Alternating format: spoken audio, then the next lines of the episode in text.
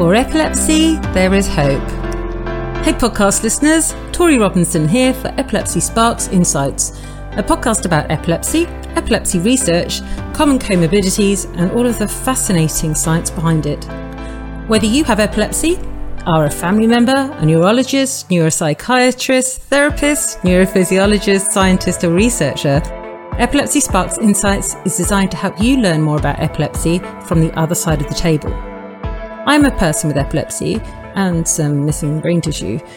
I hope to help bridge the unnecessary gap between patients, the public, and the aforementioned. Because epilepsy research and science are cool.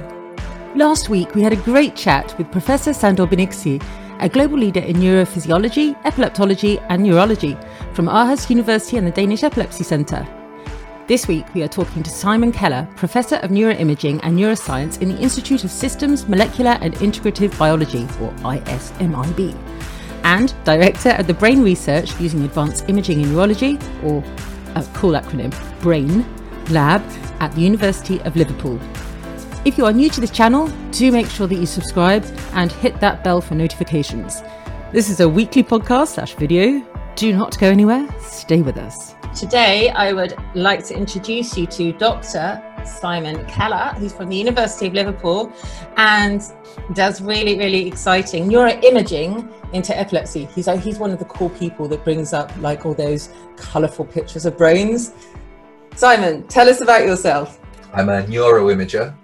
Um, what does that mean in English? A neuroimager means someone who is using um, brain scans of some description, typically MRI, magnetic resonance imaging, um, to, uh, to, to look at the brain, how it's structured, how it functions, um, and how the structure and function can change in in uh, in response to injury or disease or disorders. We're trying to get as much information for each patient as possible, just to try and figure out what's going on and how we can predict for example, whether someone will develop epilepsy in the first instance, whether that patient will respond well to drugs or not, or whether they will respond well to surgery or not.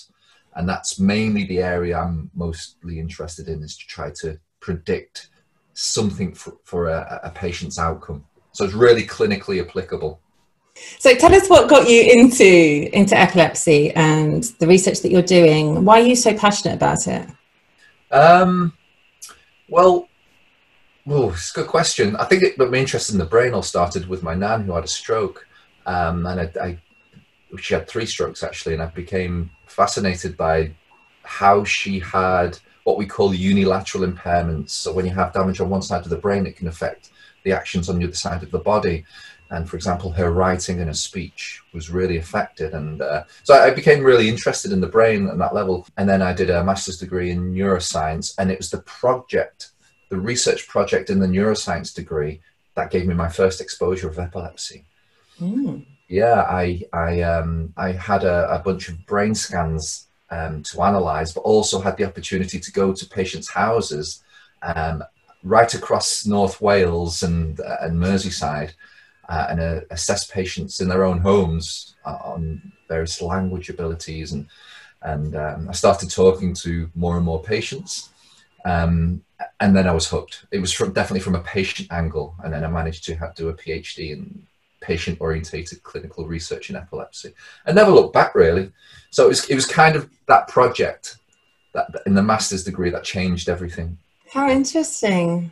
See, everyone know that, you know, people who are in research, generally speaking, have a real passion for helping patients and effectively families and society, but directly patients, because it's not something you have to have, I think, that passion to continue. That's the thing that, that drives us all, I think, whether you're a clinician or a, a non-clinical researcher, you're there uh, because of the love of the job and, and the, the impact it can make. In fact, I've, I don't think I've ever met another PI, a principal investigator, who doesn't love their, their work. What do you do actually doing your job in layman's terms? Like you, you said, like you do like lots of scans to, and like what the overview is, but what, what do you do, for instance, day to day? Day to day, well, it's, it's really multifaceted. There's, there's lots of different things we do. Um, we people like myself want to do as much research as we can, but things get in the way. um, like administration, and Right. we do lots of teaching.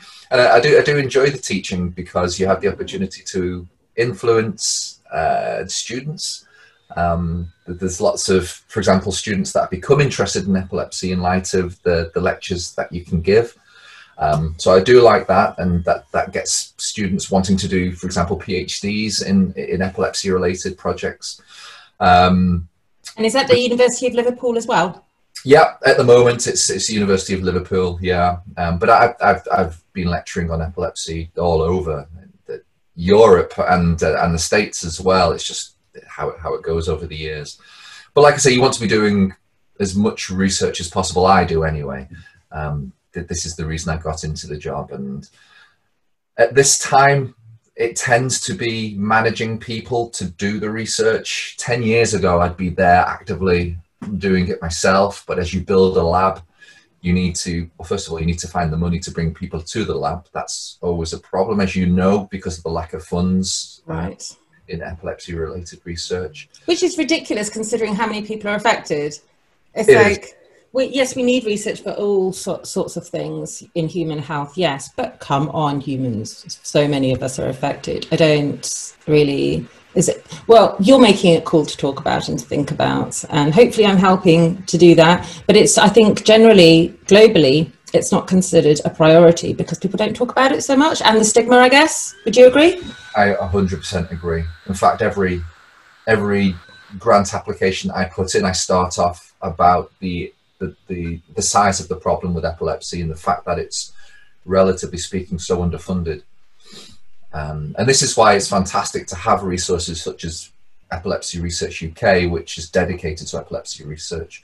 But I, I do think that even some of the major research councils, in particular the, the Medical Research Council, they're listening um, and they, they, they do want to fund. So I'm also funded by the Medical Research Council on uh, looking at patients with a brand new diagnosis of epilepsy to look right at the beginning of, uh, you know, you know, not, not just when um, when the when it's patients with refractory epilepsy going to surgery, and we need we do we do need to understand what's happening right at the beginning, and people like the MRC, organisations like the MRC are, are helping.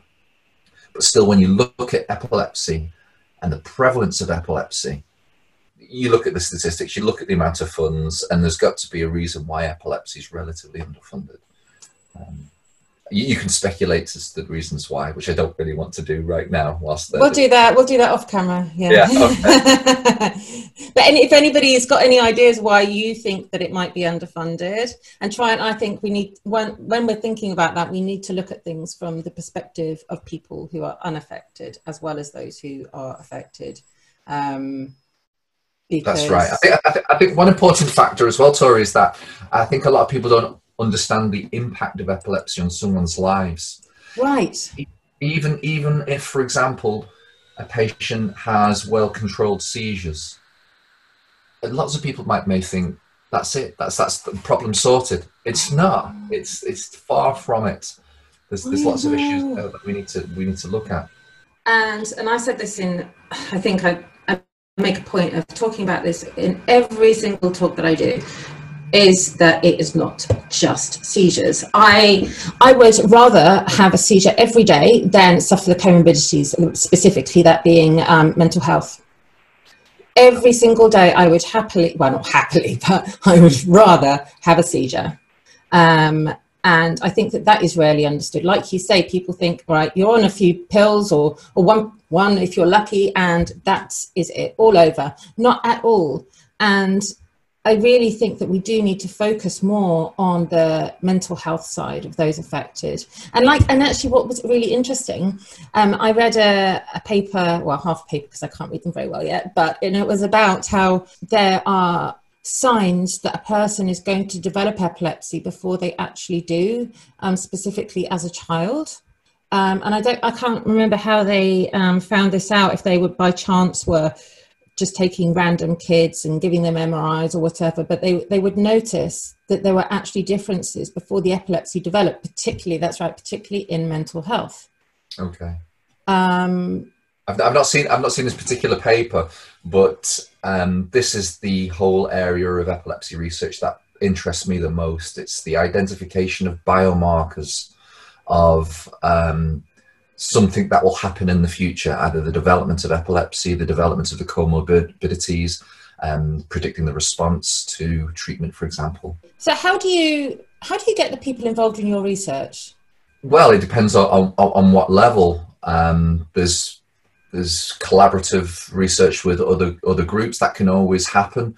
Um, we can have uh, patients volunteering to be involved in the research by uh, recruiting for uh, various studies that are available. That's that's another opportunity. For students who are interested, there's always opportunities to join my lab, for example, and other other people's labs doing um, research on on different levels. Whether you want to do a bachelor's degree, a, a master's degree, a PhD. So there's various ways that everyone can can contribute, and even people um, on the street who don't have epilepsy or who are interested, we, we still do brain imaging studies that need volunteers um, to compare brain scans, for example, uh, of those people to people with epilepsy. And so we're constantly advertising for, for, for those uh, for those. So if anybody's interested, um, I mean, I don't know if this is the time or the place, um, but shut me up if not if not but um, if they're interested in volunteering for your research where do they go um, it might be great if you put a link to our lab um, at some point um, in the lab there's there's contact details there for, for um, volunteering for epilepsy research we have actually your lab on the epilepsysparks.com ah, slash labs you are listed on there. It's Liverpool Lab, isn't it? Is that what, it, what you call it's, it? It's called Liverpool Brain Lab. Brain, okay. The, the, brain stands for Brain Research Using Advanced Imaging in Neurology. Dude, that's too long. so, it, so we, we, we, we, we reduced it to brain. It is. It's not exclusively epilepsy. Okay. Um, because I've been encouraged to uh, reach out, and I have uh, an interest in, for example, Parkinson disease and Alzheimer's disease, multiple sclerosis, and um, brain infections but I'll always at heart be an epilepsy researcher, and the lab will always be predominantly epilepsy focused. Do you know what I, think a great thing about, um, and you tell me your opinion, but a great thing about um, for patients and families indeed being interested in research is that it gives you something positive to focus on, especially if you know that you have refractory epilepsy. Um, so, my, okay, myself for instance, I'm pretty much, as kind of been said, likely to always have refractory epilepsy, even though I've had surgery, which was like one of the best things I've ever done. Certainly not easy, but it was one of the best things I've ever done. Uh, but I'm always going to have that fear of seizures. I'm always forever going to be on anti epileptic drugs, which is not exactly, you know, uplifting. But meeting you, meeting other people like yourself through Epilepsy Research UK, learning about your labs, learning about what you're doing and how exciting that is, that gives us something really cool to think about, which is wonderfully distracting from all the other stuff that might be going on in our brains. So, what do you think about that? Yeah, um, yeah, it's, it's good that it can have such a positive effect, to be honest. Um, and virtually every epilepsy research lab that I know in the UK, um, that their research is either directly translational or clinical, you know, and focused to try and help patients ultimately in the end. So patients can uh, sleep well at night knowing that if we ever do get money to research epilepsy, it is to try and make a difference. Do you know what I think is important? And again, tell me what you think is that our expectations are managed. You know, you can be doing some research into, say, a temporal lobe and how seizures originate from there, especially if it's, you know, you have sclerosis there. Why does that cause seizures? But if you find out the reason or reasons for that potentially, which is going to be never ending, no doubt, that doesn't mean you can use the C word being cure. Yeah um, and it's a much longer road than that. What do it, you say? Absolutely. This is one of the questions I get asked as well. Is there a cure for epilepsy? Is it around the corner? Um, and the problem is epilepsy is such a multifaceted disorder. Um, we don't fully understand how it comes around, how it manifests, um, and how we can treat it. The biggest problem we have at the moment is that we I, I think anyway, is that we don't see properly how the brain generates what we think, what we call an epileptogenic networks. We see the end result, we see the seizures, um, and that's what we treat. But by that, the time that starts, the, the whole process is, is, you know, we can't reverse the process of epileptogenesis at the moment, and I can't see that happening over the over the um, the very near future. I might be wrong. There might be people who who uh, who think that no, you know, pe- people working in um, translational research may may may suggest something else. So my my goal in, in my research is to do something slightly different and to try and um, identify biomarkers, like I say, of uh, of, of, a patient's um, shall we say, career with epilepsy. To, to, That's a nice word for it. Oh, great. Let me talk about my career of epilepsy. Top notch. uh, to inform about I mean, of course, there's always going to be um, new developments in pharmacological treatments with epilepsy. There hasn't been many developments recently. Ultimately, virtually all uh, licensed therapies at the moment are, are, are, treating the seizures, and there's some good therapies out there, and, and a lot of them work really well for a lot of patients. Yep. Um, but to use the word cure, you need to be able to reverse the process that started the seizures in the first place. And at the moment, we're not there. And especially those with brain injury, it makes me think how do you reverse that process? Like, yeah. do you stop them from having an accident? I, I don't know. Maybe I'm just being really, I, I just don't get it. well, no, no, it's, it's, it's a good question. Um, the, brain's difficult to regenerate. This is one of the issues mm. face also in, in in neurodegenerative disorders as well. But there's been some progress there as well. For example, you can use stem cells to regenerate neurons, um, and that's been done increasingly effectively in other disorders. We've seen some nice results in uh, in Parkinson disease in, in clinical trials, for example who knows whether that ever can be done in epilepsy but epilepsy is a different animal. It's it's there's lots of different causes. It's it can start in different areas of the brain. The mechanisms can be different and it's, so it's, it's it, just yeah i think when you think about how many neurons but then how many synapses do we have then how many ion channels we have in our brain like how I think it's rarely understood that the, the combination of all those things interacting, plus a million outside factors and genes and everything, it's kind of complex. Yes, absolutely, very complex. Tell us about your team. Tell us about your team. Okay, yeah, the, the team. The, the team at the moment consists of um, we have uh, a couple of postdocs, one clinical fellow being Galid, mm-hmm. um, and there's around about 10 PhD students and um, a couple of MRes students, master's degree students. Um, and everyone other than Galid uh, is non-clinical, so they've come through science programs and they want to do research using MRI scans um, to see what's going on in the various epilepsy uh, categories. So in particular, we have the focal epilepsies, uh, where the, the, the, seizures, of course, starting from a particular part of the brain, but we also have the genetic generalized epilepsies as well. Oh. So we have programs of research in both. Um, and uh, some of the students are using really advanced methods to generate pretty pictures, really pretty pictures. Uh, but it's, of course, it's, it's more than just pretty pictures in, uh, in the research. It has to mean something. Um, and one particular area that the whole lab at the moment is interested in is looking at how the brain is networked and communicates with other parts of the brain.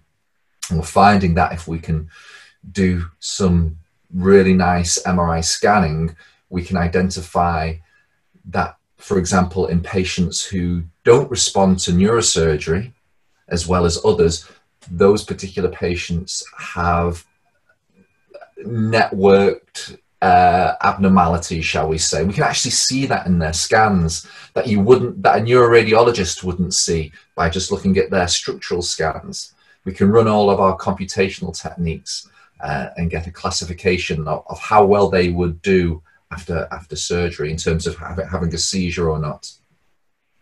And so, therefore, you know, should a patient or um, their carer's family be presented with that information, that could seriously impact their decision will I have surgery or not? Absolutely. And that's the goal is to give the the neurosurgeons, the neurologists, the whole epilepsy multidisciplinary team be, as much information as they can to talk with the patient to decide whether surgery is the, is the right option for them. Um, and of course, surgery is still as you know, it's it's really efficacious for the, the vast majority of patients. Very rarely does it um, result in worse epilepsy or does the epilepsy stay the same. It usually always gets better. And mm. a hmm. lot of people think that it's underused. I had uncontrolled seizures for 22 years without before surgery was even considered, which is ridiculous in retrospect. Imagine how less negatively my life may have been impacted by seizures had I had that surgery earlier. And of course, how much money would have been saved for the taxpayer because there'd be fewer trips to A&E, I'd be on less drugs, um, I would possibly need to see a therapist less, all these different things, be more effective in the workplace, or, you know, it's just a ripple effect. So I really agree, like, far more people should have access to surgery, but then also that more uh, people who are considering surgery should realize they won't be offered surgery by a medical professional if the potential benefits outweigh the risks. Yeah. So it's not it's not something that I don't think should be as scary as many people seem to think that it is. This is why it is maybe surprisingly so important to do research in the early stages of epilepsy. One one goal of the the research that we're doing at the moment is to, uh, like I said earlier, identify who will become refractory in the future from the point of being diagnosed with epilepsy. Wouldn't that be amazing? And if you can identify right from the beginning who's going to become refractory, you could potentially fast track those patients uh, in, you know, the right patients um, to surgery or other invasive measures or just something that would help supplement the standard, uh, to, you know, taking drugs uh, to get those seizures under control faster because that's what it's about. We need to get those seizures under control as fast as possible. And one thing that we haven't cracked as well completely is is um, is knowledge about how to treat epilepsy as a bystander, the stigma associated with having an epileptic seizure. I mean, I've, I've, I've seen people in the streets having a seizure, and the vast majority of people standing around don't know what to do. Um, and I still find this uh, crazy uh, right now. You know, I think the vast majority of people who uh, are watching this will hopefully know that if someone's having a seizure in the street, you effectively make them as comfortable as possible, but let them have the seizure. Don't put your hands in the mouth. I've seen somebody put the hands. Have you seen it? Oh no! How about? Try and grab the tongue. It, oh, you just please never do this. Um, and then you still see people kind of walking away. What's going on? And it's because that's the that's the stigma associated with having a, an epileptic seizure, and uh, we, we need to educate as many people as possible. And also not just those who have these tonic-clonic seizures, which to which we were referring to, but also those who have some sort of focal seizure, where they might look drunk, and I was actually, well, I started with a focal seizure, then I, I think went through to a tonic clonic because I was found on the floor, unfortunately, outside a pub. And yes, I had had a couple of drinks, but I'd had a seizure. And um, it was assumed that um, I was just off my face. And that's why I was unconscious on the floor and I was locked up for the night. Now, if the police and people around me had known that actually you can't just assume that somebody is wasted. There could be something neurological behind that. I think so. It's really important that we have more people um, in positions of authority educated. And do you know what? Um, and I, am totally digressing here, but I notice that we also need to educate, and this is where I think that you can come in with your exciting research, people with epilepsy, because lots of people with epilepsy have no idea about really what epilepsy is generally. Um, partially that some people will avoid it because it's scary, that makes it real. Um, some people don't have access to information.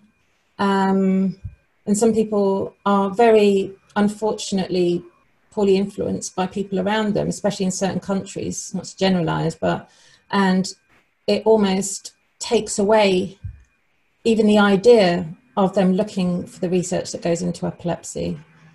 Um, yeah, I, I totally agree. And this is why organisations such as Epilepsy Sparks and other charities um, have such a fundamental and important role in this. It's a it's a resource that um, provides a bridge for patients. You get the basic information about what's what's going on as well, but also links to um, frontline research as well. Yeah, and ask questions, right? Because that's what research is all about, yeah. isn't it? It's questions. And yeah, I mean, I think that the more you know, or learn rather, the more you realize you don't know, which can be intimidating, but it's also exciting. And that's one of the things that I imagine drives you in your work, right? That's science. That's science. Every question yeah. leads to two questions. More questions. Yeah, yeah. absolutely. so every answer leads to two more questions. Yeah, always does. And so that just shows why we need more staff, why we need more scientists, because you can't cope with absolutely everything. But then I would also say that's where patient involvement is really important because we can help you prioritize what's important to us. Like, for instance, is it the mental health side of things? How does not just having seizures, but taking the drugs, um, societal stigma, how does that all impact us? And then how can you possibly, and this is where Epilepsy Research UK is really good as well, how can we channel funding for research in the right way that is going to make the positive difference to patients and families, both short term and long term? Yeah, yeah, there, there, definitely needs to be a line of communication at the very least between patients and the researchers, for example, because only then will we know what's what's important what's the what's the most important questions to address what do you think are the most important questions to address now and of course I, I, can only comment on what's amenable to my research methods which would be very different from somebody working for example um, in a lab um, so our, our, goals might be very different but for, for, from my point of view it would be to um, better understand why patients have comorbidities uh, what's the underlying root of these and whether they can be fixed so lots of patients do have problems with memory. Um, and this is one of the big problems that uh, that, that, patients um, complain of in in in um, in consultation. And like you say, some patients say that's more of an issue than the seizures themselves. Um, and it also you feel so self-conscious. It's like I'm going to forget, I'm going to forget, and then that anxiety can make you forget more. And yeah. then you get on this anyway. Carry on. Sorry. yeah. Well, we don't understand why that's the case for the large part. We don't we don't know why the, the, the comorbidities occur in epilepsy largely, and this is why research needs to be done in that area. And like I said, the other area is um, trying to find markers of what will happen to a patient through their lifetime with epilepsy, how they'll respond to treatment. These are these are the important questions I find that I can do as a non-clinician. So it's been it's been clinically informative as much as it can be, but from a non-clinical perspective. And so what we do need is we need the scientists such as myself to work with the clinicians um, and the patients together to to, to address the most important uh, research questions. If if we could get GPs, for instance, most of whom are lovely, of course, but as a whole, if we can get them to be more aware of what you're doing behind the scenes and vice versa and then we can i think as a whole we can potentially and i'm putting this very simply but achieve more together and be more precise in how we help people there are some uh, GPs that are taking uh, active interest in epilepsy, and for example, in the northwest, we have the Northwest Epilepsy Research Group meeting. I think I think there's lots of areas around the country that have the same. Um, and we have GPs that attend, particular GPs that attend this this meeting, and um, they have a, an interest in epilepsy care and epilepsy research, and they're supported by, for example, epilepsy nurses who are just amazing. Oh my god, I love them so much. Again, we need more of these guys. epilepsy. Um, nurses and GPs who are increasing their knowledge and their training about uh, epilepsy. It's, it's happening it's happening, but it needs to happen on a, a, a wider level, I think. I would say that probably over 50% of people affected by epilepsy don't even know that those professions exist. Yeah. Um, or that or that we have groups of GPs who are specifically interested in epilepsy, you know. And yes, of course, the loudest voices do tend to be those who have are having poor experiences. But I do think that it's important for us all to know that we are cared for and there are people that are concerned behind the scenes um, and everyone like write it down. I, maybe i'll put a bit on the website about it but again like you've said and like i just can continuing to say and prove memory is an issue. So like for instance well, i'll often go to the neurologist and forget what i've said and forget what they've told me. And this is a real issue for care for um, well, for everything basically. If you can't remember what your healthcare is supposed to be, um, and I think um, often if you, uh, especially if your memory is is quite poor, if you have learning disabilities as well, um, and if you have anxiety, all of this stuff really influences your ability to not forget like get, taking your pills, but actually remember what you've been told to do. And simple things like this aren't necessarily being addressed. So generally speaking, so I think it's really important that you know these messages are communicated to researchers again, so we can figure out what we need to focus on. What yeah, I couldn't, I couldn't agree more with you. I couldn't be, I couldn't say it better. Oh, oh, thank you, thank you. but again, this just shows why it's important for people like yourself and patients, why there has to be patient involvement, because then you understand and it gets you thinking like, oh, okay, maybe we'll redirect. Although I have to say, I completely love what you're doing, and I really, really value the work of your lab so much. And I think what's crucial for many of um, us patients is to recognize that research that's being done by, say, your lab right now is like honestly probably unlikely to impact us imminently but uh, we need to recognize that people of the future can benefit from it. Well, thank you so, so much for your time, Simon. This is thank you for giving us a lot hope. And remember, everyone, if you want to connect with Simon um, and his lab, just go to, oh, what's your URL? Oh, well, it's, it's, it's, it ends up being a, a long link. Um, um, or go through Epilepsy Sparks. Go go through our website and under labs, and the link is there. There's a short description and a link to your website there. That's easier. Uh, that, that's right. The, the, alternative way is just to go to the University of Liverpool website and in the search engine put uh, put in Keller, and then you'll you'll find everything you need. Today, I really thank Simon Keller for sharing his passion for giving us all hope for the treatment of epilepsy and even the prevention, potentially, of epileptogenesis in the future. Also, I'd like to thank him for making it simpler to explain epilepsy to other people through the sharing of beautiful brain imagery. Simon has released some really interesting papers this year, actually, including one about brain aging in patients who've had surgery for mesial temporal lobe epilepsy. Check it out in the link below.